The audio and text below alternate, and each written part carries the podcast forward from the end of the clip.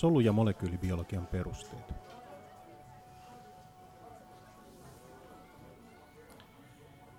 No niin, me ollaan tässä molekyylibiologian osiossa nyt käyty läpi sitä, että meillä on siellä DNAta, jota pystytään replikoimaan, eli voidaan tehdä DNAsta, DNAsta kopioita. Mutta meillä toinen, mitä nämä DNA tekee, niin tähän oli tämmöinen tämmöiset rakennusohjeet. Ja tässä rupeaa varmaan nyt Jaakon kanssa käymään läpi sitä, että miten nämä, näistä geeneistä saadaan tehtyä näitä geenituotteita. Eli miten tämä, toista, toista me ollaan käyty näitä DNA-polymeraasia, niin onko meillä jotain muita tapoja lukea sitä DNAta, että mitä sieltä, miten niitä rakennusohjeita sieltä tulee? Joo, kyllä tähän tämä perustuukin oikeastaan koko, koko se, että miten, miten tota DNAn rakennusohjeet saa siihen varsinaiseen toiminnalliseen muotoon, eli niihin geenituotteiksi, jotka sitten toimittaa tehtäviä soluissa. Ja näistä ensimmäisenä ja tärkeimpinä on, on selvitetty nimenomaan näiden geenien yhteys proteiineihin. Ja hommahan perustuu siihen, että meidän täytyy ensin lukea se DNA-genomin sisältämän geenin ohjeet ensin RNA-molekyyliksi, joka sitten tämä RNA-molekyylin sisältämä informaatio käännetään polypeptidiketjun sisältämäksi informaatioksi, jolla voi olla sitten rakenteellisia ominaisuuksia, jotka tekee siitä tällaisen toiminnallisen entsyymin esimerkiksi. Joo, miksi siinä pitää tehdä ensin RNAta? Eikö voisi ajatella, että se voisi toimia niin kuin se proteiinisynteesi suoraan siinä DNAn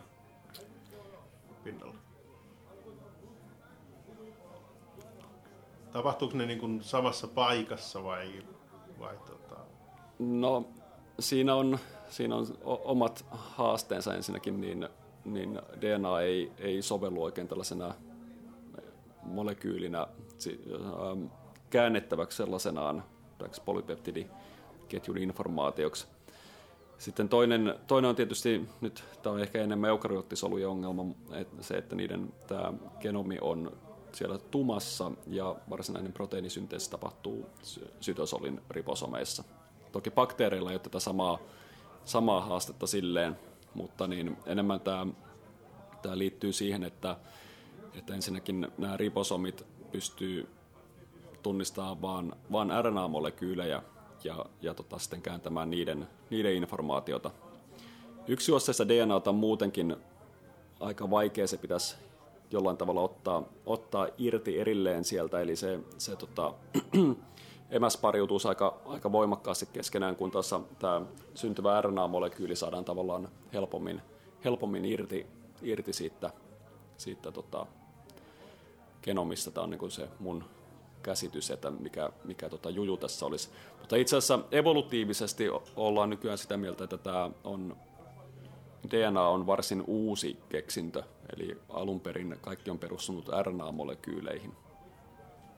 Joten sikäli voidaan ajatella, ajatella sitä evolutiivisesti takaisinpäin, että, että alun perin on ollut nimenomaan RNA-genomeita, ja RNAn kääntäminen sitten polypeptideiksi ja sitten vasta myöhemmässä vaiheessa on soluille, soluissa tullut suositummaksi tämä DNA-genomi, koska se on paljon stabiilimpi. Niin Joo, eli siellä oli valmiiksi tämmöiset prosessit, millä pystyy tekemään ja turha keksiä pyörää uudestaan, vaan tehdään mieluummin se backup sinne DNAksi. Ni, nimenomaan, eli se on tämmöinen niin kovalevykopio silloin paremmin kuin se, että meillä pyörisi, pyörisi niitä diskettejä joka paikassa. Joo. Miten tämmöistä geeniä sitten pystytään sen lukeminen aloittamaan? Me ollaan tästä katsottu sitä, että DNAta, jos DNAn replikaatio tapahtuu, niin sinne ensin liittyy joku RNA-pätkä, josta pystytään sitten tämmöisellä polymeraasilla sitä kopioimaan. Miten tässä, tässä tota, tämmöisessä geeniaktiivisuudessa, miten tämä tapahtuu? Joo, en, ensinnäkin niin meidän pitää ajatella sitä, että mikä se geeni on. Ja, ja geenihän on siis sitä DNA-emäsjärjestyssekvenssiä, mutta tota, sillä on se mielenkiintoinen puoli, että tota, tämä on niin sanottua koodaavaa informaatiota, jo, joka rajataan sillä, että tämän geenin alussa on niin sanottu promoottorijakso. Ja tämä promoottorijakso on, se, se sisältää tietyn DNA-emäsjärjestyksen, ja tämän tietyn DNA-emäsjärjestyksen sitten tunnistaa, tunnistaa nämä transkriptiotekijät, jotka sitten pystyy värväämään siihen promoottoriin sitoutuessaan niin paikalle myöskin tämän RNA-polymeraasin. Eli nyt ei olekaan kyse DNA-polymeraasista, vaan kyse RNA-polymeraasista. Ja niin kuin primaasientsyymin tapauksessa muistetaan, niin nyt RNAta voi alkaa suoraan syntetisoimaan siihen käyttäen, käyttäen DNAta tänä mallijuosteena. Eli aktivoituessaan tällainen promoottori, kun se värvää sen RNA-polymeraasin siihen, niin se RNA-polymeraasi voi sitten suoraan alkaa, alkaa tekemään, tekemään tota RNA-juostetta, joka sitten johtuen siitä, että, että tota, tähän ei synny mitään tällaista replikaatiohaarukan tai replikaatiokuplan tapasta laajempaa aluetta, joka olisi, niin kuin, jossa olisi yksi juosta DNAta isolla alueella, niin tämä RNA on tavallaan heti välittömästi vapaana tässä, eli se on emäspariutunut vaan lyhyeltä matkalta siinä, missä tämä RNA-synteesi tapahtuu. Eli olen huomannut, että tenteissä tässä on jonkun verran ihmisillä sekaannusta siinä, että, että tota, miltä tämä DNA-replikaatio kupla näyttää ja miltä taas RNA niin tekeminen, eli se transkriptio näyttää.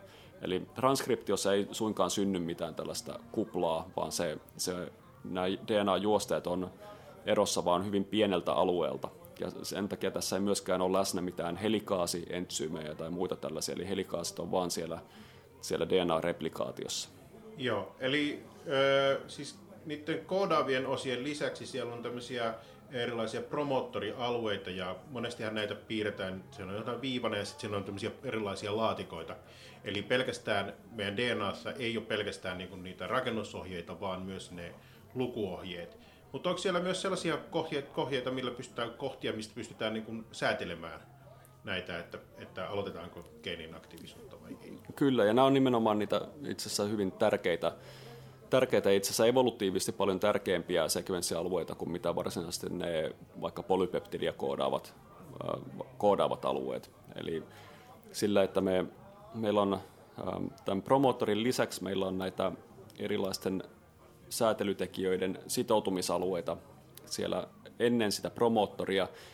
Eukaryoottien tapauksessa ne voi olla hyvinkin kaukana, kaukana tota, tästä varsinaisesta koodaavasta geenistä, mutta niin, niihin näihin säätelyalueisiin sitoutuneet säätelytekijät sitten pystyy kääntämään päälle tai pois sen, sen geeniaktiivisuuden niin tarpeen mukaan. Ja esimerkiksi eukaryoottien tapauksessa niin sen geenin aktiivisuutta ei, ei pelkästään säädetä, säädetä niin kuin ajallisesti, vaan myöskin siinä mielessä, että mikä, mikä tota, solutyyppi on vaikka kyseessä. Eli, eli tällä geenisäätelyllä pystytään silloin silloin vaikuttaa esimerkiksi, tai ne vaikuttaa tässä solujen erilaistumisessa, että niissä tavallaan kytkeytyy päälle kehityksellisesti näitä erilaisia geeniekspressio-ohjelmia, jotka ne ohjelmat riippuu siitä, millaisia säätelytekijöitä näissä soluissa on läsnä.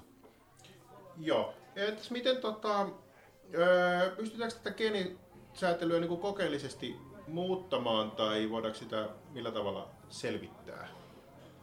Näihin puututaan paremmin siellä sitten biotekniikan puolella, mutta tota, äm, meillä on lukuisia tällaisia menetelmiä, millä, millä katsoo. Ja totta kai, jos me halutaan vaikka tietää, kuinka aktiivinen joku geeni on, esimerkiksi ajallisesti tai paikallisesti äm, eri kudoksissa tai, tai sitten vasta, on, onko tällä geenillä vaikka vastetta johonkin ympäristöärsykkeeseen tai muuta, niin yksinkertaisin tapa on itse asiassa mitata sen geeniaktiivisuus katsomalla, että kuinka paljon sen geenin koodaamaa lähettiäranaata tässä solussa on. Ja tätä voidaan katsoa, katsoa monin menetelmiin, joita sitten, joihin tutustutaan paremmin siellä Joo. bioteknologiassa. Ja eikö joskus ole se, että niin kun, valitettavasti se ei aina täysin tota, tyhjentävää vastausta, vaan joskus voidaan joutua katsoa myös sitä proteiinimääriä jollain Westerplotilla.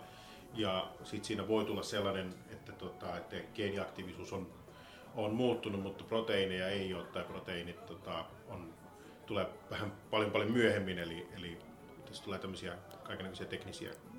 Joo, ja um, tämä liittyy nyt läheisesti siihen, siihen, mitä puhutaan sitten luennoillakin, että geenien aktiivisuutta säädellään monella tasolla. Eli sen lisäksi, että meillä on säädellään transkriptiota, kuinka paljon syntyy vaikka lähetti-RNAta jostakin geenistä, niin me pystytään vaikuttamaan siihen, että kuinka paljon me transloidaan tätä kyseistä lähetti-RNAta.